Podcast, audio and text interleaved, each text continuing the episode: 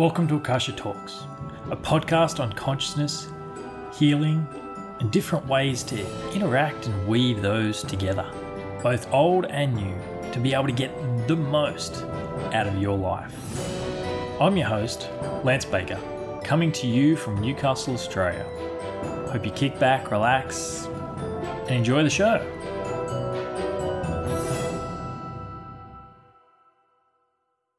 Well, it's now been a year. Welcome to the anniversary episode. One year of Akasha Talks. This has not been anywhere near as regular as I originally planned. Thanks to those who stuck through and listened and enjoyed. Recording this podcast has been a hell of a lot more work than I first expected. 2020 has been a hell of a lot more work than I first expected.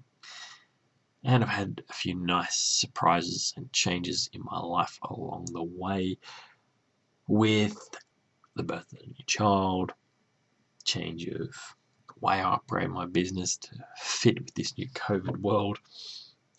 Lots of different things that have sadly made this podcast a little bit lower priority in the short term, but if you enjoy this show, never mind.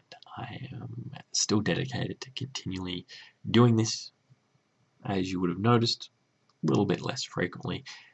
My mental health and my family life and servicing my clients in my clinic and my students, those do have to come first before I get to enjoy sharing fun conversations with the guests that I have on here for you guys to listen to.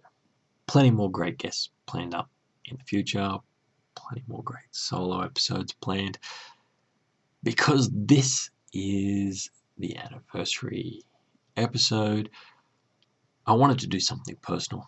I wanted to do something that had some sort of link to what brought me here. Uh, this day, the 5th of August, as I talked about in the first episode, was the day that was hell for me.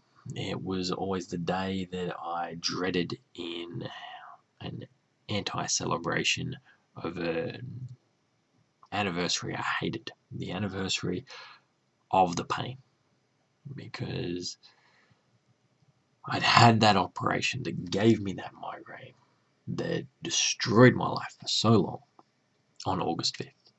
This podcast started specifically on this day to reclaim it, so it had a new anniversary, positive anniversary, and that has been my focus this year. And it's been great to have that different thing. And just like last year, I ran a Reiki class on this day because this is the day I celebrate as my new possibilities day. This is the day that the universe really shook me up to get my attention, to kick my ass into being who I am today to being a healer, to being somebody of service, to help other people, to teach, to share, and to give the gifts that have made such a difference in my life. It's my fault I didn't look at it sooner. I wish I'd stepped into that sooner, so it wouldn't have been such a hard day for so long. But without that, I don't think I'd be as effective as I am and as understanding of chronic pain as knowing how desperate you need to get to try something strange sometimes. And definitely not as appreciative as I am of what I have in my life right now. So, I've cut out a little bit of today's class, uh, the history of Reiki. It's the easiest thing to translate to add to the free little Reiki class I did at the beginning of COVID to hopefully get somebody else out there interested in trying out some Reiki or other energy healing and open up to some new possibilities of what you could get in your life. With Reiki, uh, what it is, it's, it's a thing that comes from Japan. It's often referred to as an ancient healing art by a lot of people. It's rubbish. Uh, it's not ancient. Uh, it started in 1922, so it's not even 100 years old. So, not ancient. Old, but not ancient. I've got a living family member older than Reiki, so it's not, not all that old. Its name's two different kanji characters, Rei and ki. And if you understand Japanese, you'd understand the word a little bit better. I'm guessing you guys can't read kanji characters, so that means nothing to you. Reiki's just a buzzword you've heard. Uh, Rei means universal, and Ki means life force. So Ki you've probably heard of from other cultures, like in China they call it Qi, which is what they use in acupuncture. In India they call it Prana, which is what you'll hear of when you do a yoga class. I've, I've done some research. I found 30 something different names for it over different cultures, and about a third of them actually linked with breath, but it's about the invisible ether, the energy and spirit that's around us that you can breathe in and work with. And so Reiki, it's it's a healing art where you don't use your own energy to heal somebody. You're bringing in this universal healing energy and giving that out. The history part of it, where Reiki comes from, is a guy called Mikao Usui. Uh, the main place I got the history from is a place called Reiki.org, which is footnoted and says where everything comes from. If you start reading Reiki books, you're going to hear different stories off different authors, and they vary quite a lot for something that's less than 100 years old. And I'll get to why as I go through. And without those liberties different people have taken over time, it probably wouldn't have got to where it is here today uh, if it wasn't for that. So I, I understand where that comes from now. But we're in a time where we, we deserve to have the real story rather than a whitewashed story to help it be accepted by people. So Mikao Usui is the guy who started it in 1922. Now, the term Reiki was not his. He did not come up with Reiki as he's associated with in most stories. There was a book published in 1919 uh, called Reiki uh, Ryoho by this this other guy. I forget his name. Um, don't know. Starts with an M. I forget it. And that guy had been working with this Reiki practice in his own clinic for about four years, and there was three other guys that did things where they used the term Reiki uh, that were all within 10 years before 1922. So Reiki is not his, but he created a thing called Usui Reiki Ryoho, which was, he put his first name before it. He was pretty much saying, well, this is my kind of Reiki. And that's what spread throughout the West. Uh, so there are different forms of Reiki, and Usui's Reiki is, is his own blend. Now, lots of the stories say that he was a, doctor, that he was a Christian minister, and different things like this. He was not a doctor. He did study medicine based things, but he was not a doctor. He was not a Christian. He come from a Buddhist philosophy. Religion does not matter with Reiki. I've trained people that are atheists, Muslim, Christian, Buddhist, all sorts of things, and they can all do it just as well as one another. It makes makes no difference your beliefs with spirit. So Mikao Usui, he had had that Buddhist upbringing and been introduced to meditation and different healing things. He worked with a thing called Kiko healing, which is where you essentially do Qigong to build your energy up. You heal somebody and deplete your energy and take on their stuff. Do a lot of Qigong and self healing to clear that out, and Qigong again to build your energy back up, and then you can go heal again. Long, painstaking process that's not so great. Uh, he, he had a diverse career and life doing different things. Uh, at one stage, he was working for the Japanese Minister of Health, so he developed some pretty good connections within the health industry. And that guy ended up becoming mayor of Tokyo, so he got he was connected with some good people and, and was able to have a reasonable business life on his own afterwards. But he went through his midlife crisis and he was doing a spiritual journey and he was trying to find different things. He traveled China and Europe to look for psychic arts, psychology, healing, and just different interests that he, he had. Uh, in some of the stories, it says he went to America and that's where he became a Christian minister and all the rest. There's no proof that he ever went to America. He was exposed to a lot of different things. Uh, within that, I'm pretty certain he would have been exposed to mesmerism, which is the precursor to, to hypnosis, because that was massive in Europe around that sort of time that he would have traveled there. And he was an avid reader. He, he was looking into healing based things. He would have been exposed to that. He would have been exposed to the meridian system through the Chinese medicine he would have looked at. He would have had a lot of different things that he was exposed to in, in healing arts, along with the Kiko healing that he did. But he had this midlife crisis. His life was, was going terrible, and there's different stories of why he went to to go on this retreat. But he went on a, a healing retreat at Mount Kurumara to sit under a waterfall and meditate and fast. There's different stories of why he went, of whether he went to find Reiki because he wanted to find a healing art that was just universal, or if he went to suicide because his life was terrible and a lot of people went there to pass, or if he went there to achieve what's called um, Shin Nitsume, which is where you find enlightenment, but to do that, you have to be prepared that your life might end along the way to get there. Uh, and with that process, it's all about connecting in to, to your higher will and what your life's purpose is and getting in that effortless flow of seeing what can happen. So I end up went away, whatever whatever reason it was, he went to the mountain to do this thing. For some stories, it is that he went for 21 days, and that's what it was. For other stories, it just he went for an indefinite time to see, and it happened on the 21st day. I don't know. I know Japanese storytelling loves the power of three, and that's three weeks. So I'm not sure of the exact time, but we'll stick with a framework of what the story usually is 21 days. It's where it happened. You're sitting under this waterfall where the water falling on the top of your head supposedly opens your crown chakra to give you insight and connection to the universe and ideas in it to make your meditation more powerful. I can attest to it. I went to the Blue Mountains to go do a meditation under a waterfall. My timing was terrible. Uh, the waterfall was dried up and it was just like drip, drip, drip. It did nothing for me.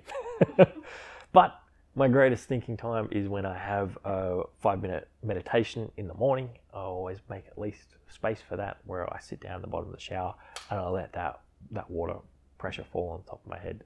And uh, sometimes it's just to, to be still, but other times I get great clarity of ideas of, of what I need to do that day within that. Sometimes it spreads out for a lot longer than five minutes and my water bill's higher. Unless there's a water restriction. But he did this and he was feeling really fatigued, down, flat, drained, as you do when you fast and don't talk to anybody and sit in meditation all day, every day for a long time. And he passed out under this waterfall. And when he awoke, he was filled with a lot of energy. This energy was buzzing through him, and he felt vibrant, full of life, and excited. And he ran to to go break his silence and, and talk with the the person who was running the retreat. He tripped over, hurt his toe. His instant thing was to put his hands on it and probably scream whatever version of RF uh, it is in local Japanese tongue. And he noticed his hands buzzed a lot more when he did it, and the pain went away. And he realized, oh, I don't just have this buzz of a feeling of energy and relief. I've also got this healing ability that I didn't have to do anything to make that happen. It just happened automatically. I didn't need to think about healing it. I just grabbed my toe. And uh, he went, I presume, he talked about that with, with this guy. And he, he left the healing retreat. And on the journey home, there's different accounts to this story as well, but they generally always include three stories of him healing himself, him healing uh, a beggar, and him healing an animal. I dare say, with this new healing thing, he was beaming at everything he passed every tree, every plant, every animal, any person, anything. But one of the main key ingredients to the story usually is he tripped over and he broke his ankle and he healed it and was able to walk home. Now, sounds great. I don't want to take the the mysticism out of that or the power out of that, but I personally haven't been to Japan, but I've never heard of a functional MRI machine or an X-ray in the forest in Japan that just operates on its own that you could you could use in 1922. I don't think he, he broke his ankle. I think he sprained it, and it was a case of I caught a fish this big. But maybe he did break it. But I have I've worked on people with broken bones, and it has not fused the bone back together perfectly and had them be fine. I have worked on somebody that had a shattered hip, and she stood up and she walked out of the room with a dance and a step and carried her crutches. Her hip was still shattered. So if you work with somebody with broken bones, don't go back to that story of Usui and give yourself a Jesus complex and tell yourself that you can heal bones. Tell that person you still need to act as though that bone is broken until you've had a scan that says otherwise. Even if you feel you can walk, jump, do cartwheels, whatever, don't. Do the best you can to live as though that injury is there and just enjoy that you feel good. Because uh, you will get outcomes like that, but they're not going to be as miraculous as it looks or seems. And that's where you'll get yourself into trouble. So, a little bit of precursor there in his story. but regardless, he went home and he opened up a little clinic and started doing healings. And then there was there was a an earthquake and tsunami in Tokyo, and he went out and he was gifting healings to people left, right, and center that were going through all sorts of traumatic things within their their body and their mind, and their anxiety and things like that. And he developed a really good name for himself. Uh, a lot of people really benefited from his help and wanted to see him again later on and talked about him and so his business grew. So he closed his little clinic up. Uh, he moved closer into the city, no, further out from the city, and had a bigger place, a much bigger place to, to work from and train people within the Reiki art. He trained over 2,000 people how to do Reiki. Don't remember the number of how many people he trained to the equivalent of master level, but trained quite a few people and his, practice was quite big. I've seen a photo of, of him with probably about 40, 50 people out the front that were students of his that were working from this clinic during it. He actually didn't last that much longer after setting that all up and running it and training all these people. That was in quite a short time. Before he passed away and died, he had a, a sudden stroke and on, on a journey to teach healing somewhere. One of the masters that he had trained, Chujiro Hayashi, was the main person who, who took over from him who he'd encouraged to go out and, and start his own clinic up and do things. And Chujiro Hayashi did that. And he was an ex naval officer and he was a medic in that. And so Usui told him, use what you've got with the other things and, and blend it and make it yours, change it. Uh, and he, Usui always had this belief that there's always going to be better people than me at this, and it's it's always going to evolve. Uh, lots of Reiki associations don't add that bit of the story in. They have it in a little box, as we'll get to as we go through. So he, he did his thing and he ran ran his thing and, and it was, was going quite well. And where the story changes of how we get to enjoy being able to do this here in Australia is in Hawaii. In Hawaii, there was a lady that was, her parents had been Japanese immigrants to Hawaii. She was born there, and they named her after the land. Her name was Hawayo Takata. She had worked on a plantation. She was widowed quite young, early 30s. Her, her husband, who owned the plantation, died, and her workload was intense of running this plantation, working on it, doing the bookwork, and all this other sort of stuff. She had all sorts of physical problems and anxieties through the roof. Her sister was also living there as well, and her sister passed away and her parents had moved back to Japan and resettled back there. So it was her duty to go back to Japan and inform her family and mourn with them. And she decided she was going to use that time to go to the hospital, some operations done, and have that family support to help out with the kids and, and heal in that environment before going home. So she went to Japan, she went to the hospital, had all of her tests done, and they told her all the different things they needed to do to her. And on her journey home, she decided to stop by Chujiro Hayashi's clinic and see what happens. And she went there, and they laid her down on, on a thing like a massage table, but but not on a bed-based thing to scan over and feel what is going on. And so it's called byosen scanning, which we'll get to today. And this byosen scanning, they could feel what was wrong in her body and mind, and they could they gave her pretty much a diagnosis, the same sort of thing. Now, I don't want you to diagnose people, but you can feel for different things and work on it to, to give them healing. But she had them tell her all the same things as what the hospital said. And they said, if you come here every day for a couple of months, there's a good chance most of that will, will be healed.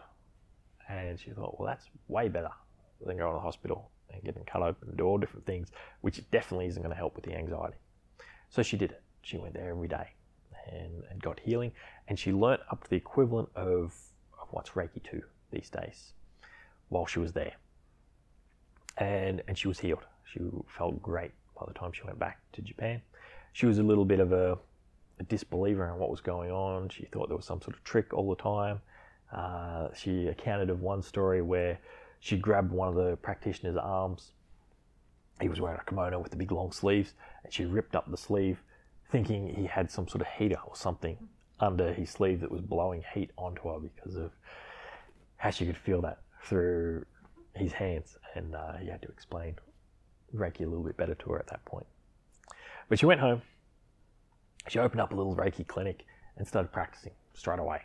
And it wasn't very long at all before she was back to Japan to convince Hayashi to come with her to bring Reiki to the West and to start teaching it in Hawaii and, and to spread it further. And he did. He joined her and he, he trained her the rest of the way to master and they started teaching it there. And they changed a few little things and a lot more got changed after he passed. But Chujiro Hayashi, he he got called in to serve for World War II to, to go back for the Navy, and they knew that he had spent time in Hawaii, and they wanted to know different things about where different bases were and stuff there, and for him to to, to spill stories of what they were going to use in the war. Uh, that didn't fit with his ethics, and he didn't want to do that. And because he said no to his government, he was dishonored, and he didn't want that dishonor to go to his family. So he he committed suicide. He did the ritual seppuku, where they have the samurai sword and cut through themselves to to pass in a way that would be perceived as honourable instead of um, causing people's death, essentially.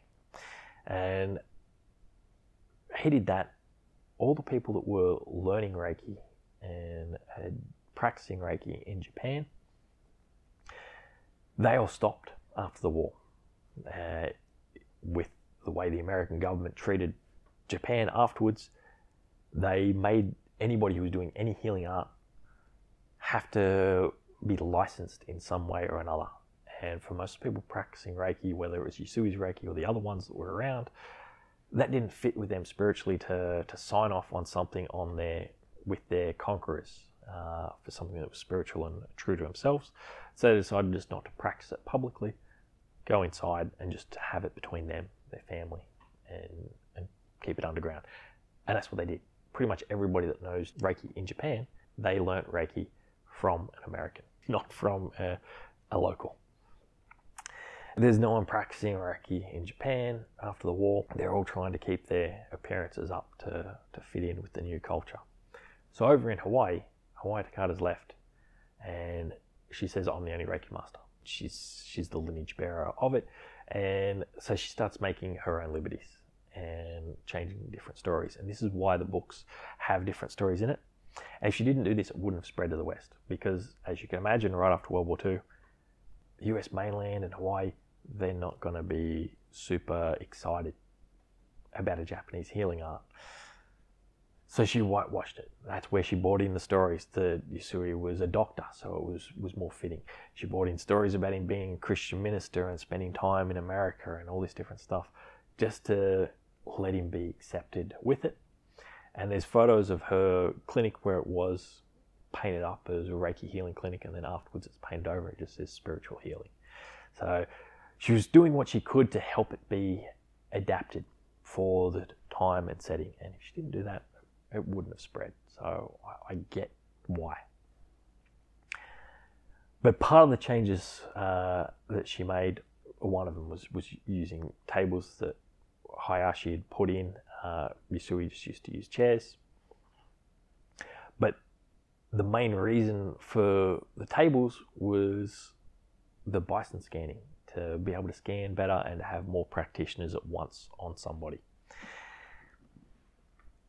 Hawayo Takata didn't like the byosen scanning for some reason, so she skipped that out. And a lot of it would have been because Hawaii's a big place, and she's going from spot to spot, healing different people all the time. She can't get out, out to all the different areas all the time. She wanted to get the families doing the healing instead. So she'd teach people Reiki, and she'd come up with a paint by number system uh, of, of how to put your hands here, here, here, here, and here, and Uncle Jimmy will get better. And she started teaching it that way and she liked that she had this structure and she was trying to speed up the process that Reiki got taught. Reiki 1, Usui did that in four different levels. Uh, Reiki 2 was two levels, Reiki Master was three levels. He had he had it all spread out and it was was a lot of one-on-one mentoring with people to get there. Where she wanted to have it in a, a workshop room and she broke it down to, to key ingredients and that's the way she started to deliver it and a lot of people got stuck in the hand position things. And the main reason she did that was for people who just wanted to heal their uncle and didn't want to do anything spiritual or think about a higher power. They just wanted Uncle Jimmy to get better. So she got stuck in that framework over a start, and she called it the, the initial session anyway. But the byosen scanning is meant to be to scan to work out what hand position sort of thing you're meant to use all the associations, at least in Australia, they're started by people who they call themselves traditional Usui Reiki schools. They're actually traditional Takata schools. So they don't follow the byosen scanning as much and they go with the hand positions. So I'm going to teach you the hand positions, but that's not where I um, I don't use them. I'll put it that way. I I do intuitive based things, and what I'm going to be teaching you today is going to be intuitive based things. And I'd just like you to be aware of what it is. Now, Hawayo Takata, she had she had a big money thing that she put over it. I don't know whether that was greed or she was just trying to put more importance over what she did. I'm not going to put a judgment on it. She lived until August 1980, so she's been dead 40 years now. And she only taught the Reiki master level in the last 10 years of her life. And with that, she charged 10 grand US for, for Reiki master. So that, that's, that's quite a lot of money these days. I have seen an ad of her Reiki 1 class that was, I think it was $285 US, and that was pre 1970. So that still was quite expensive. But she made this rule with everybody she trained. She trained 22 Reiki masters that they had to keep that price there to do it. She also had a strange uh, thing of where I think it might have been a greed based thing. She set a rule that you could only train with one Reiki master. Now, when she's told the world she's the only Reiki master, uh, that says she was either fearful that her students would be, that she taught to master level would be her competition and, and take from her I don't know, uh, but I want to let you know you can train with more than one Reiki master. I've trained with at least half a dozen. It's good to get different people's experiences because you get different things. Hawayo Takata also made a thing up that there was to be no workbooks. You could take no notes in her class. If you took notes in a class, you took them off you, scrunched them up, and put them in the bin with the Reiki symbols, some people had accounts that they'd drawn those down, and she sat there and made them eat the piece of paper that was on it. She was she was a tough woman. They they've since found the the original Gakkai, the family that and traditions that followed from Usui. They found his original workbooks that he gave his students, so he was full on all for giving people things in writing. don't need to worry about that. It's not an oral tradition. That's just what she tried to put in place. Part of that could have been she was worried about something of the Japanese history coming through and coming back at her in that post war world. I don't know. The story changed by people actually starting to, to write and, and getting it out there. The first person I know of that wrote a Reiki book was actually an Australian. He, he was in uh, Byron Bay uh, and he got letters of death threats for that. So healers attacked him about it which I found strange. The first lady in America that that wrote a book, and she actually put the symbols in there as well. It wasn't just text. She got heaps of them, and they they actioned it. She had she had people on her doorstep causing trouble. So not everybody that does healing is really a healer.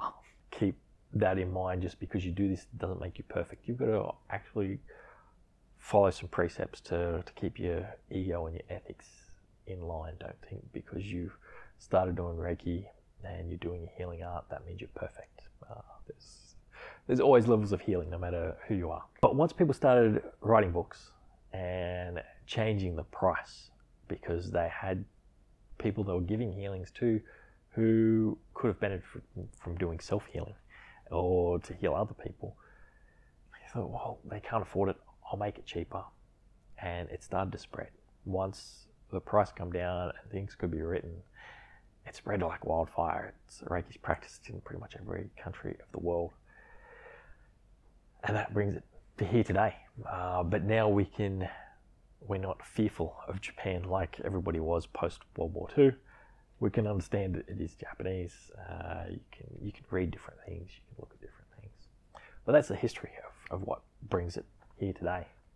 So now that you know where the history of Reiki has been, I'd love for you to join me in the future of where Reiki can go.